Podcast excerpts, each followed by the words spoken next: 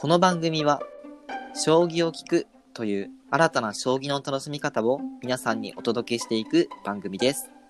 お相手は、なかなか英語の勉強が始められないよりと。なかなかプログラミングが進まないシエスタでお送りします。それでは、ポイント将棋第11局、対局よろしくお願いします。よろしくお願いします。二人ともなかなかそうなんですね。進まないということで。なかなか、そうですね。うーん、進まないですね。進まない。やっぱひ一人でね、なんか、いろいろ作業をするっていうのもね、あのーずっと家に一人だと難しいところがありますよね、やっぱりね。確かに。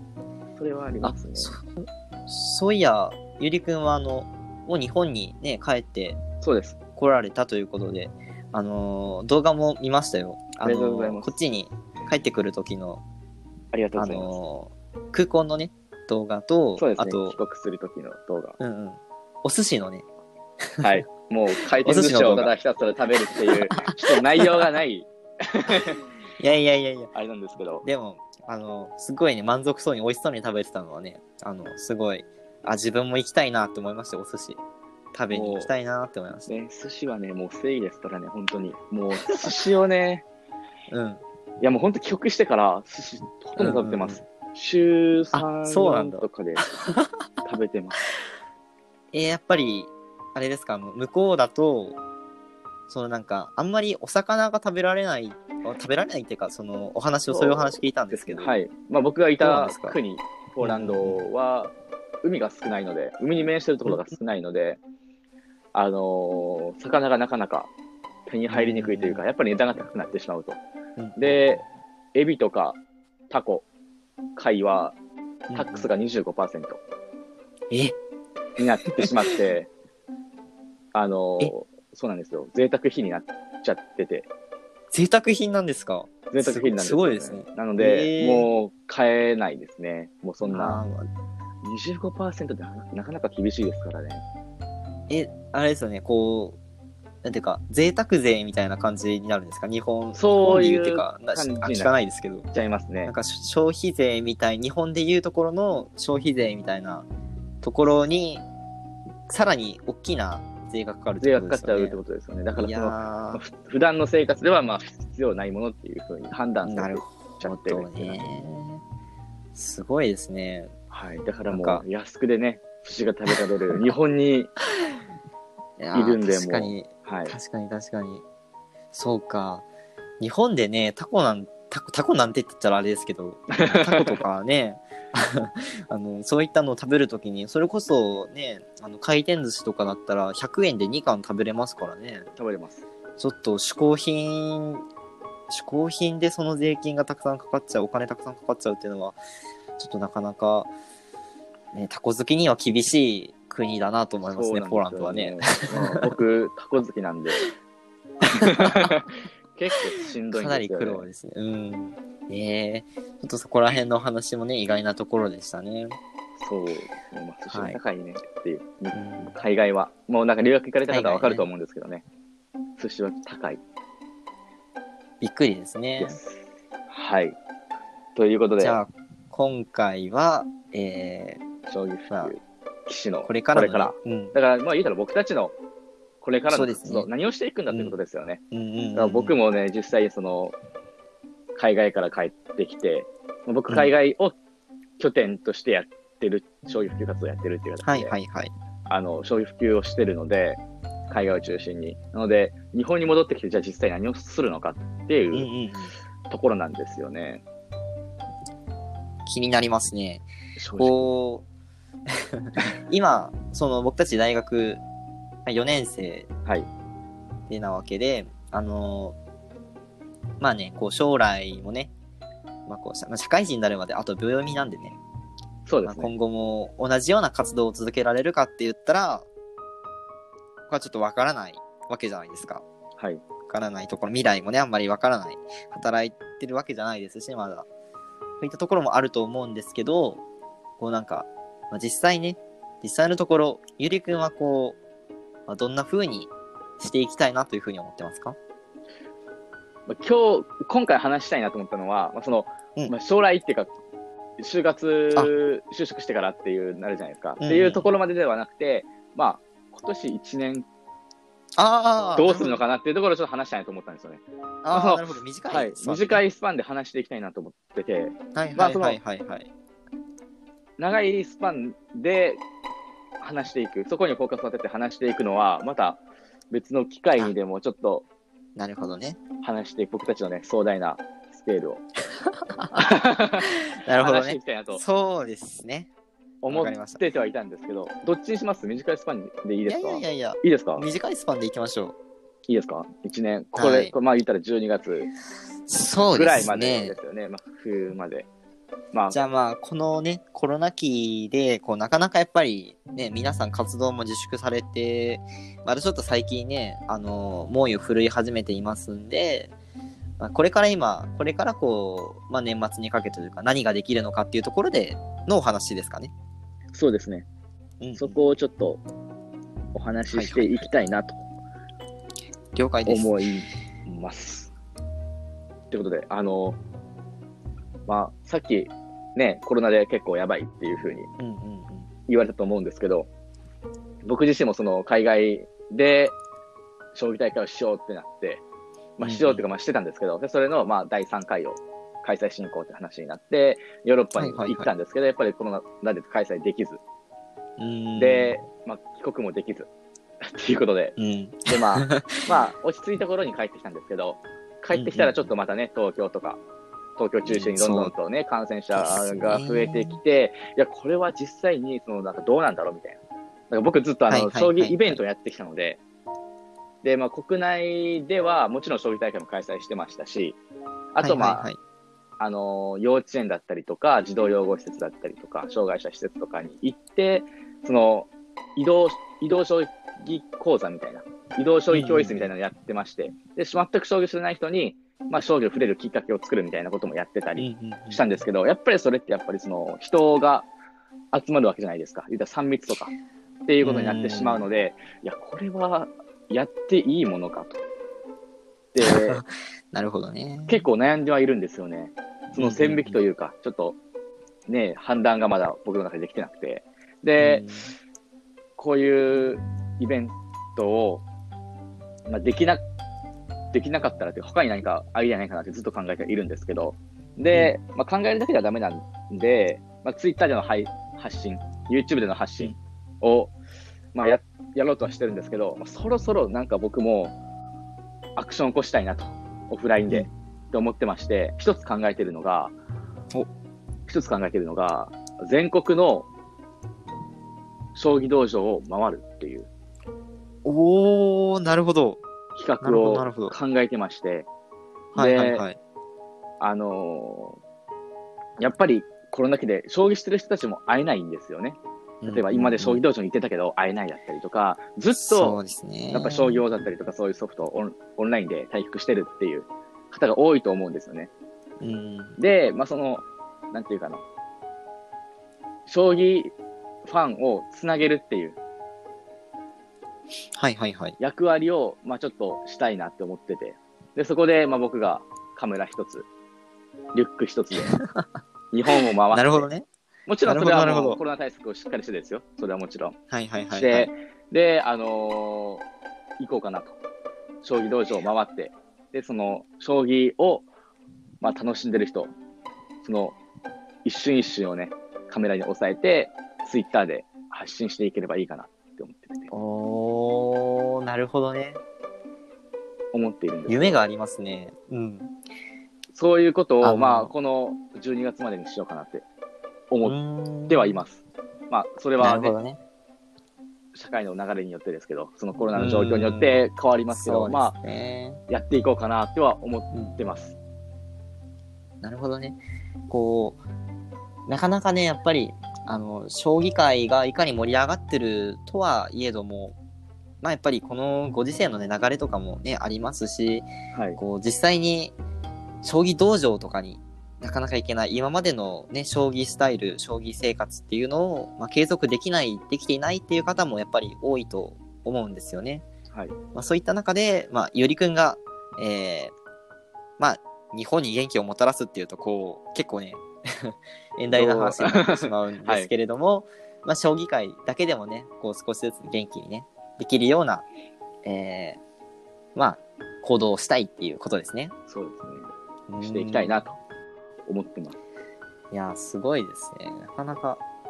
これ、どう思います？え、どう思います？正直。この、日本、正直正直日本一周して、将棋道場回って、その、まあ、アマチュアの方、結構プロの方にフォーカス当てられてると思うんですよね。プロカメラマンの方だったりとか、ね、将棋、棋士を取られると思うんですけど、アマチュアの将棋をやられてる方うんうんうん。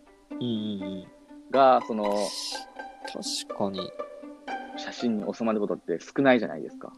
確かに確かに確かに。そうですね。うん。あんまりなんかこう、うん、なんでしょう。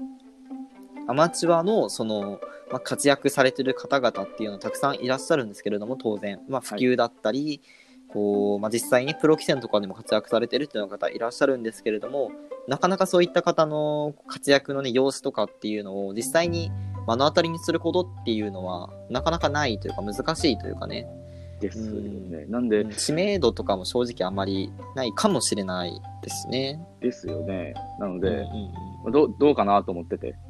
うんシエサさん的にどう、どう思います？何かこの、まあ僕、はいはいはい今、結構、漠然としちゃってるんで、ははいはいただ、もう日本回って、あの、将棋道場回って、将棋を楽しむ人とか、その、まあ、真剣な眼差しだったりとか、そういう一瞬一瞬をね、写真に収めて、ツイッターで発信していくと。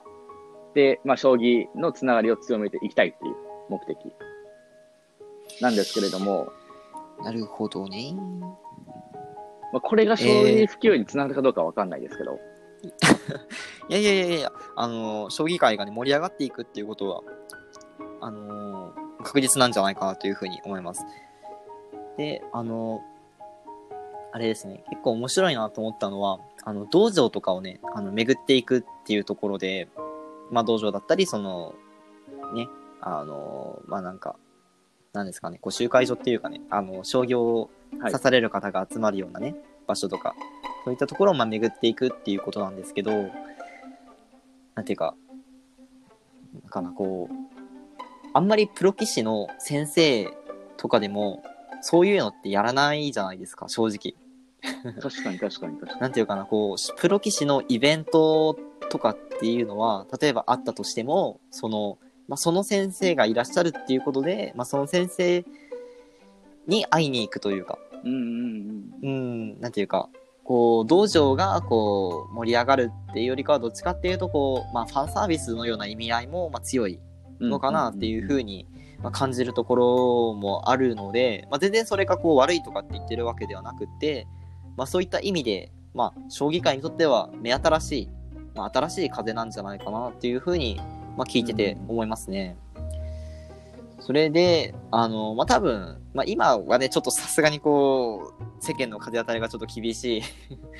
中だと思うんで、あれですけど、まあ、もう少しちょっと落ち着いてきたりだとかしたときに、あの、まあ、ゆりくんのことなので、しっかり、あの、対策とかもね、怠らず、えー進めてくれると思うんですけど、まあ、そういったところに、えーまあ、しっかり配慮できてますよっていうような、まあ、アピールをしていけば、した上で、こう、そうですね。なんていうか、将棋界を、うん、盛り上げる取り組みっていうことで、えー活動していくっていうのは、すごく意味があると思いますし、あの、それで注目されれば、さらに一層、将棋界がまた盛り上がるんじゃないかなっていうふうにうんうんうん。思います。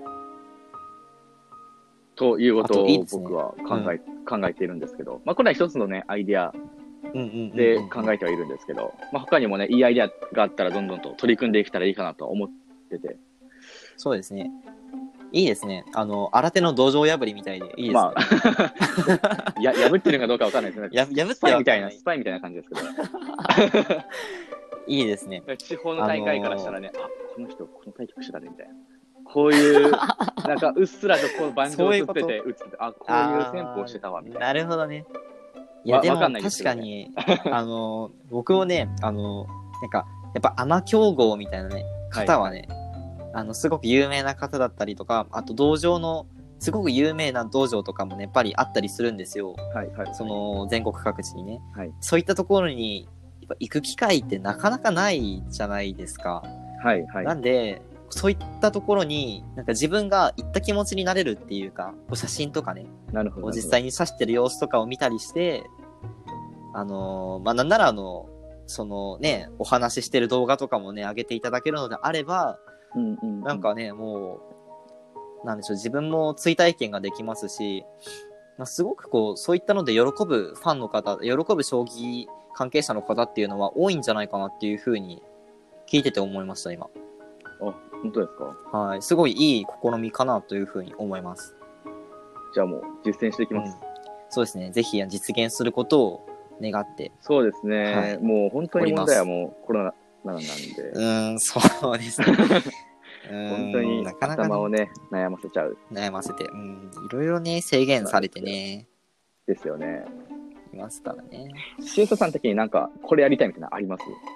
うーん、あのね、直近でやっぱり一番やりたいなって思ってるのは、結局、その、あの、小学生とか中学生とか、そういった子たち呼んだあの学生の大会はね、はいやりたいんですよ。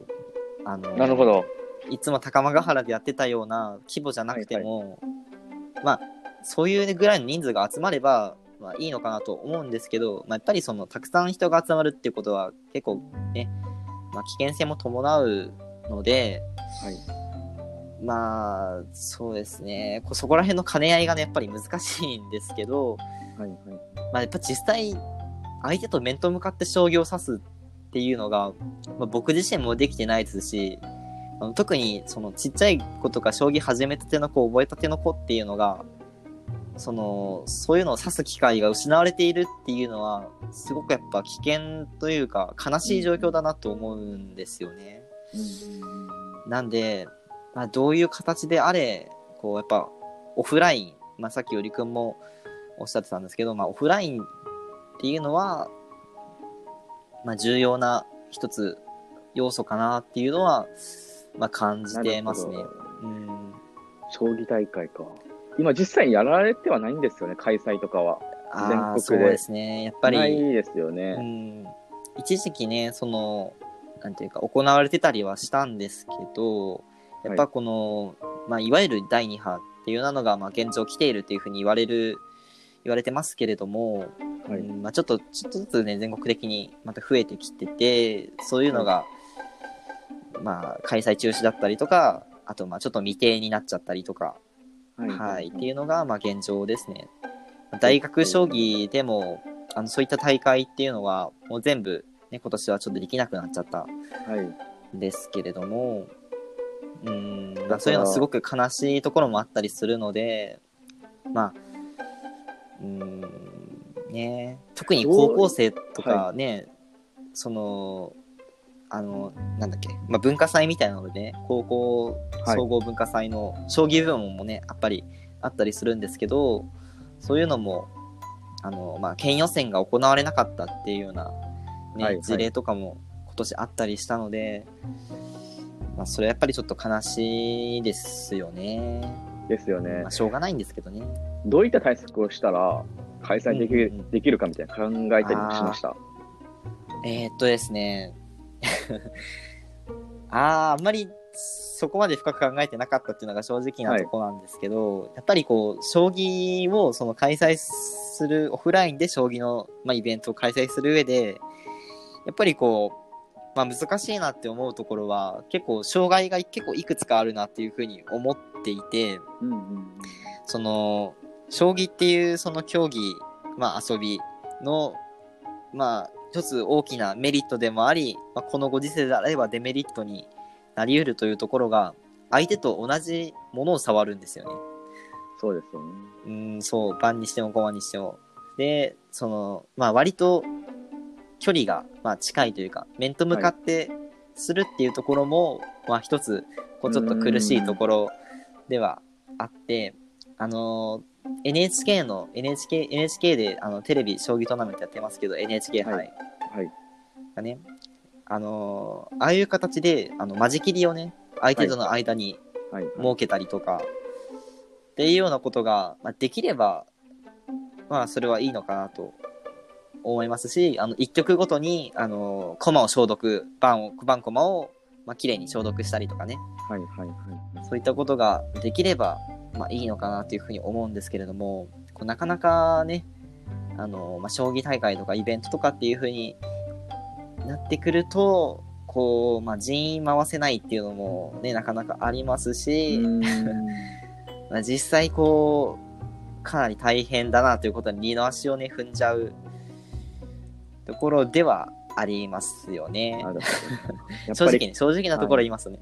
やっぱりもうオンラインで活動していくしかなさそうですかね。ってなると。まあ現状って言うと、まあ、そうなっちゃいますかね。残念なんですけど。まあだからそういっったね、やっぱりオンラインでしか活動できないっていうことがあっうんうんて、やっぱり将棋系 YouTuber がね、ものすごく増えてきたというそうなんですよ。結果ですよね。うんうんうん結果が出てるわけですから、そういうことかっていう。まあ、どう転ぶかはね、わからないんでね、あの、結果的に、こう、将棋界が、まあ、あの、まあ、オンラインの方で盛り上がってきたっていうところは、あの絶対見逃しちゃいけないポイントで、あの。まあ、これからもね、えーどんどんその活動が続いていけば、まあ、いいなっていうふうに、まあ、思うところではありますね。うん。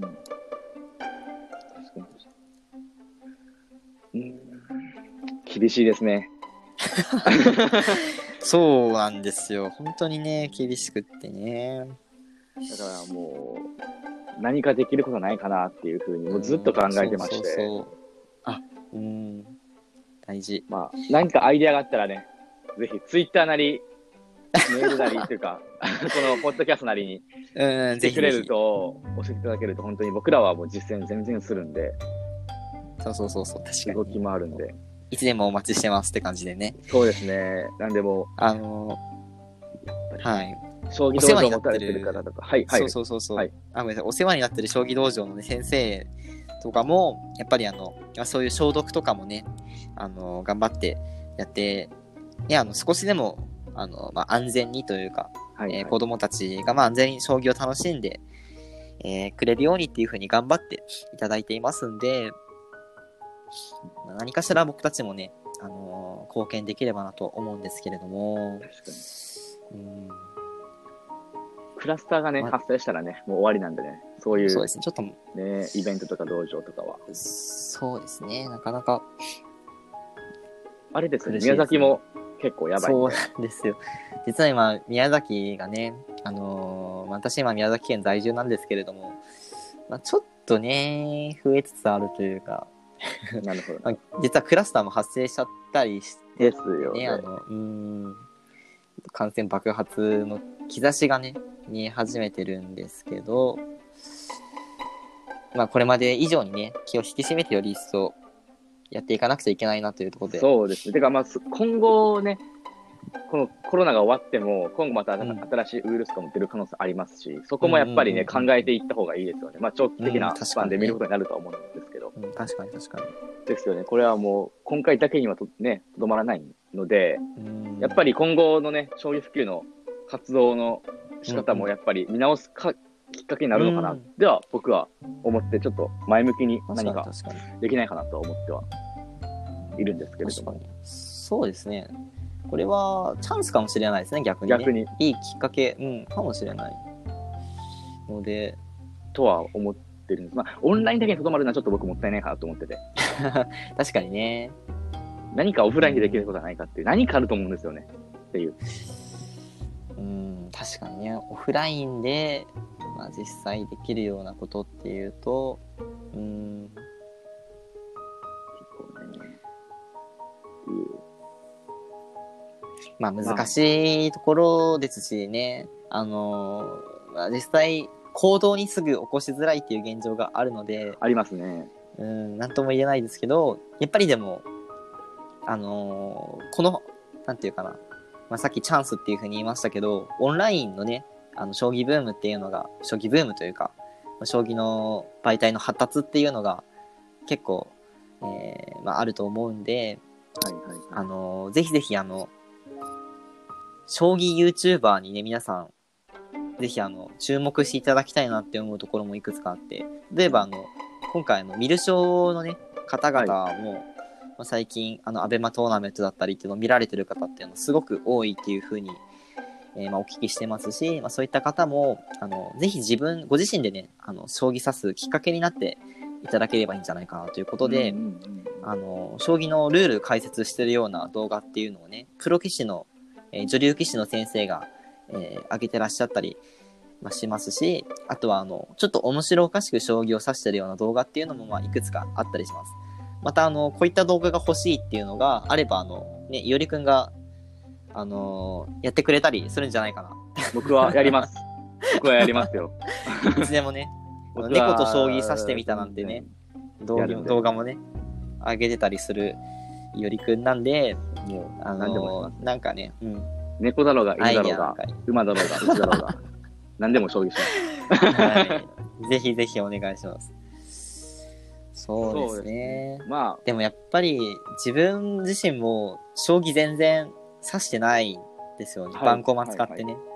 あ、はいはい。なんで、ですよねやっぱり指したい、指したいですね、やっぱり。フラストレーションはたまりますね。確かに。うんこれからね、なんか、社会的になんかもうこのオンライン教育だったりとか、リモートワークとかなっていってると思うんですけど、うんうんうん将棋は完全にオンライン化することはあんまりないかなと思うんですよね。ああ、そうですね。確かにね。うん、わかります、それ。わかりますなんかあの、なんで、よく、なんか自分でね、あの手で触ってね、まあ、コマだったり、盤だったりっていうのの、その感覚っていうか、なんなんていうんですかね。あの、あのーまあ、直にかん感じるって感じそうそうそうそうそうそうそう。直にね、感じるっていうのも一つ重要なファクターかなと思いますよね。確かに確かに確かに。あの、プラ板とかでね、プラ板とかプラゴマとか、プラスチックのね、バンコマとかでもすごく、あの、触れるっていうことがすごく大事になってくるので、ぜひあの、おうち時間のね、長い方は、ぜひあの、まあ、2000円とかでね、将棋揃ったりするんで、なんならあの、100均とかに売ってたりもするんで、そういうので、ぜひ触れていただきたいなっていうのはすごく切に感じるところはいはいはい。ではあります。僕らがね、どんどんコロナに、僕相当ね、コロナに振り回させてきちゃったんで、いやね、僕らがね、コロナを振り回しておかないと。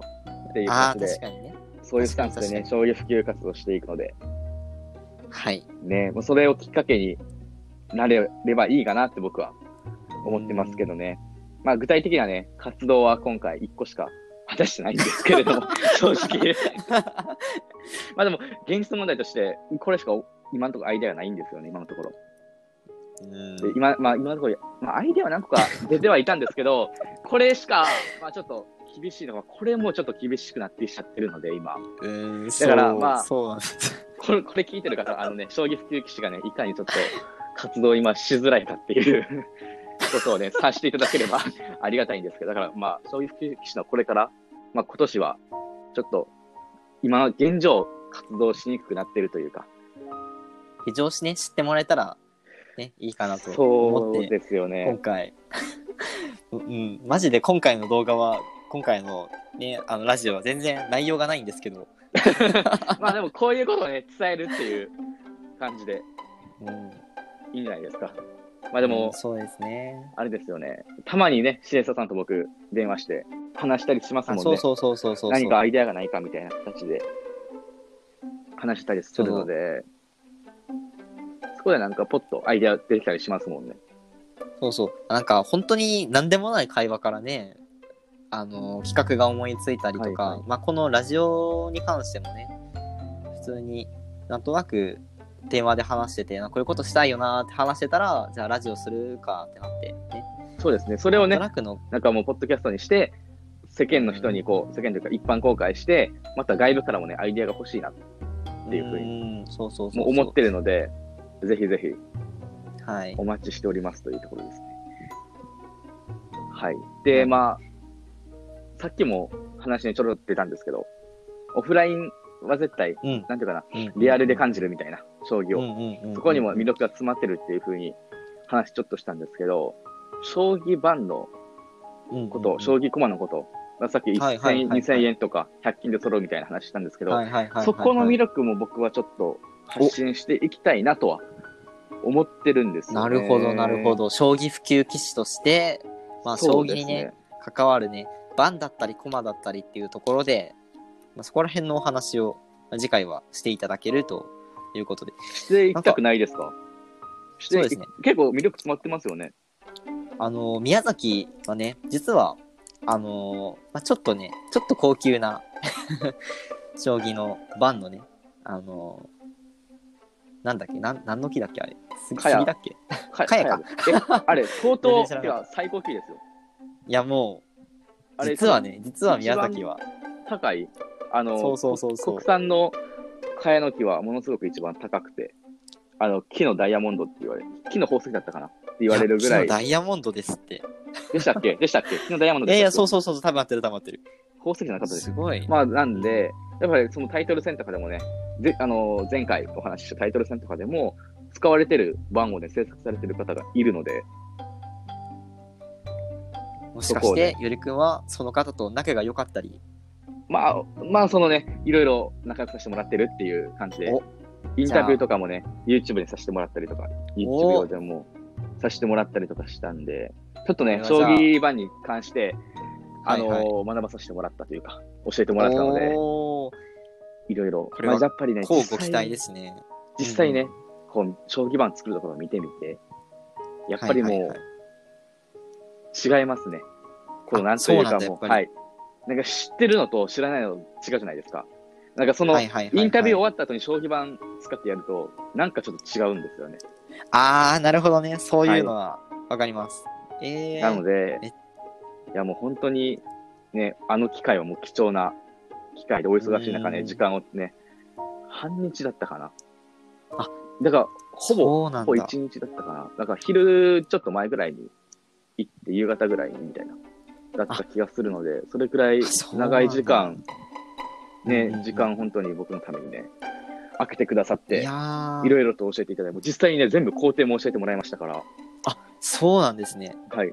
えー、なので、じゃあもうものすごい面白いお話が、ね、うわー聞けそうな。これはね、責任重大ですよね。